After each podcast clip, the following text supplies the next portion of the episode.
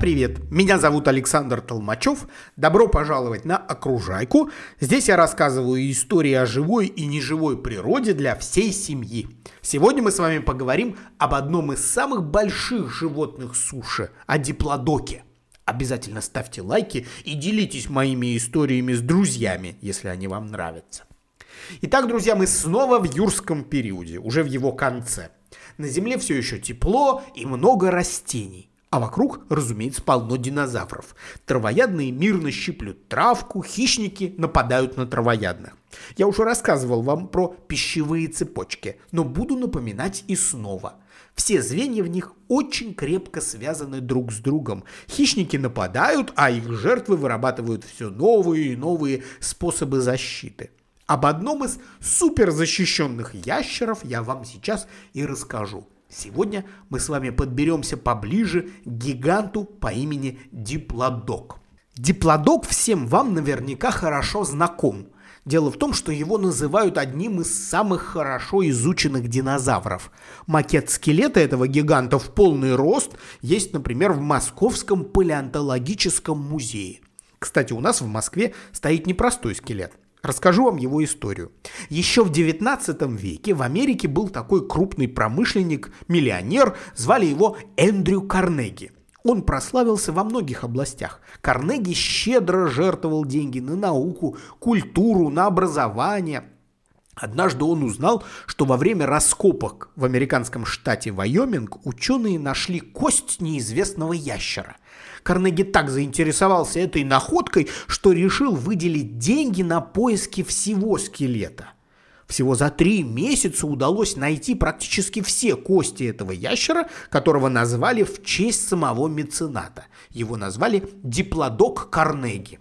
Кстати, сам промышленник так гордился этой находкой, что придумал для скелета ласковое прозвище Диппи – а еще он сделал множество слепков и гипсовых копий найденных костей и подарил их многим музеям мира.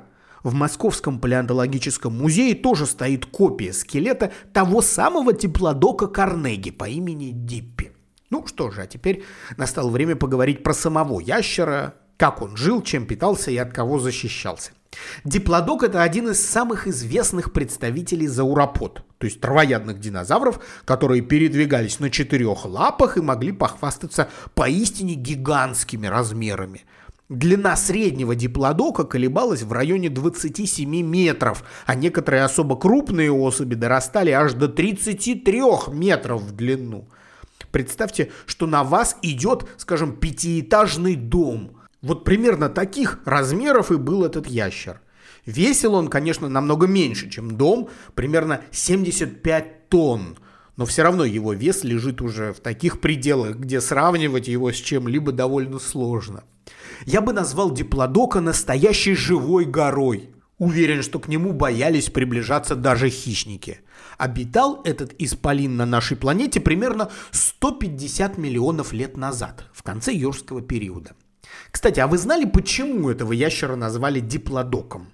На самом деле тут существует несколько версий, но мне особенно нравится одна из них. Вот согласно ей, название этого ящера с латыни можно перевести как «двойное коромысло».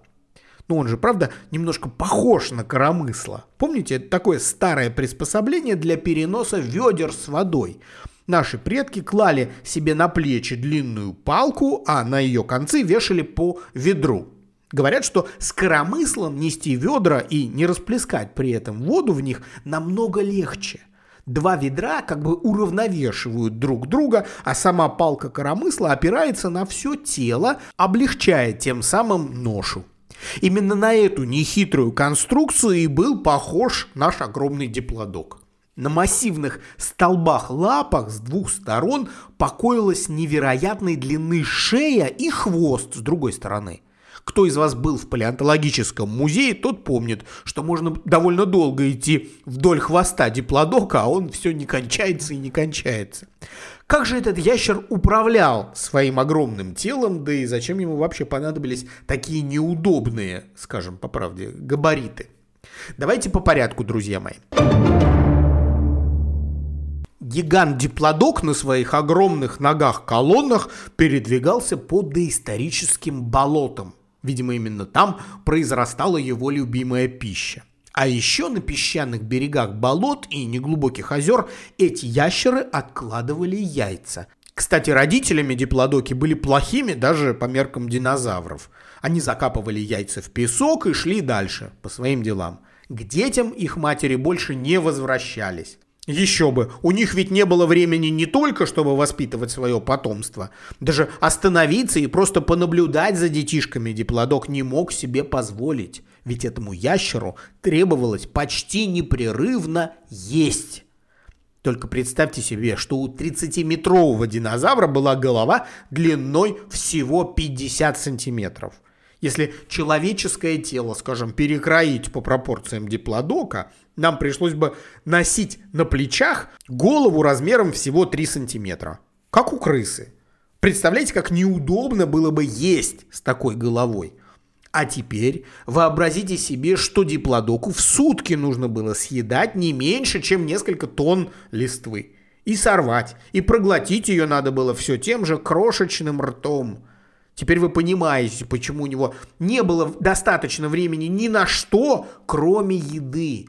Он даже не мог себе позволить пережевывать свою пищу. Как и некоторые современные птицы, этот огромный ящер глотал камни. Проходя по желудку и кишечнику диплодока, камни перетирали жесткие волокна растений, помогая ящеру получать максимум энергии из своей пищи. Что еще помогало этому гиганту прокормиться? Конечно, глаза и зубы.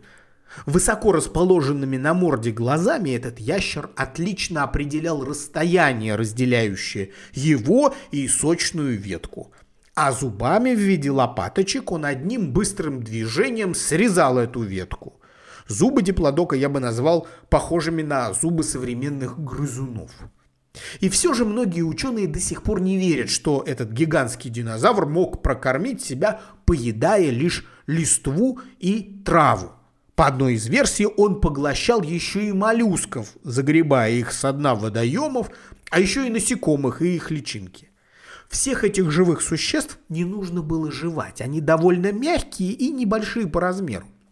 Однако и моллюски, и насекомые могли давать диплодоку белок, который был так необходим его огромной туше. А как же он носил на своих, пусть и мощных ногах, такую тяжесть?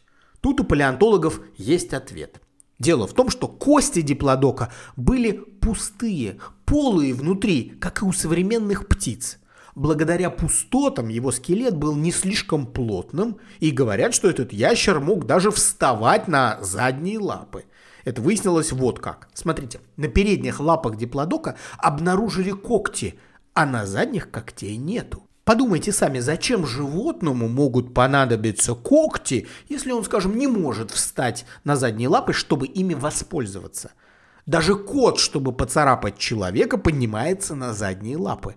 Видимо, так делал и диплодок. Вряд ли он, конечно, кого-то царапал, а вот удерживать ветки, пока он обрывает с них листья, наш герой, вероятно, мог. Но я уверен, что продержаться в такой вот стойке на задних лапах, даже с опорой на хвост, диплодок был способен совсем недолго. Каждый такой подъем грозил ему повреждением суставов и связок на задних лапах. Вы же помните, что вес у него был аж 75 тонн. Кстати, раньше многие ученые подозревали диплодока в том, что у него есть второй мозг. Ни за что не поверите где. В районе таза. Исследователи никак не могли допустить, что этот гигантский динозавр мог существовать с одним единственным мозгом размером, как у современной кошки. Однажды в костях этого ящера нашли расширение в районе крестца и предположили, что это и было вместилище для мозга номер два – это было очень интересное предположение, но оно, увы, не подтвердилось. А вот хвост у диплодока точно был не просто так. Вы же помните, что назван этот ящер в честь коромысла. Хвост уравновешивал длинную шею. А еще он выполнял роль огромной дубинки, отлично защищая своего травоядного и неповоротливого гиганта от быстрых и кровожадных хищников. Кстати, а кто именно мог угрожать нашему добряку? Современниками диплодоков были, друзья мои, аллозавры и цератозавры. Эти смертоносные ловкие хищники, вооруженные мощными челюстями, несомненно робели перед гигантским диплодоком. Напасть на него им точно было не под силу. Не можем же мы допустить, что, например, гиена сможет атаковать слона. Слон просто раздавит ее одной левой. Так и диплодок мог растоптать любого, кто решился бы напасть на него. И аллозавр, и цератозавр могли поживиться лишь детенышами диплодоков, которые, как вы помните, паслись по опушкам древних лесов совсем одни, без присмотра. Маленький диплодок ни за что не смог бы убежать от быстроногих хищников. К тому же и аллозавр, и цератозавр относились к тераподам, они передвигались на задних лапах. А это во все времена давало животным преимущество на охоте. В общем, юные диплодоки были легкой и желанной добычей для хищников юрского периода. Но раз они все-таки выживали и дорастали до безопасного возраста, у них точно была какая-то тактика защиты. Я думаю, что они просто прятались до поры до времени. Как только детеныши диплодоков появлялись на свет, они сразу скрывались в лесу. И там, под покровом тени и зарослей, они прятались от хищников, а заодно и поедали растительность. Малыши не могли дотянуться до крон деревьев, как взрослые особи, поэтому, вероятнее всего, они довольствовались кустарниками. Но диплодоки, по-видимому, быстро росли. Как только они переставали нуждаться в укрытии, они выходили на опушки, и тут им уже никакой аллозавр не был страшен. Теперь все боялись их самих. Ведь взрослый диплодок был раз в 10 выше аллозавра. И не забываем про могущественный хвост. Размахивая им из стороны в сторону, как кнутом, наш герой мог сбить с ног и покалечить кого угодно. Однако, если им никто не угрожал, диплодоки не проявляли агрессии. Это были мирные и совсем не вспыльчивые животные. Они паслись стадами и пощипывали растения, как современные коровы, но только гигантские. Стычки могли случаться лишь между двумя самцами, не поделившими одну невесту. В этом случае в дело тоже вступали хвосты, и диплодоки сражались на них, как мушкетеры на шпагах. Думаю, это было действительно захватывающее зрелище. Ну а потом диплодоки просто вымерли. Причем пропали они с Земли задолго до того, как на нашу планету предположительно упал метеорит и климат начал меняться.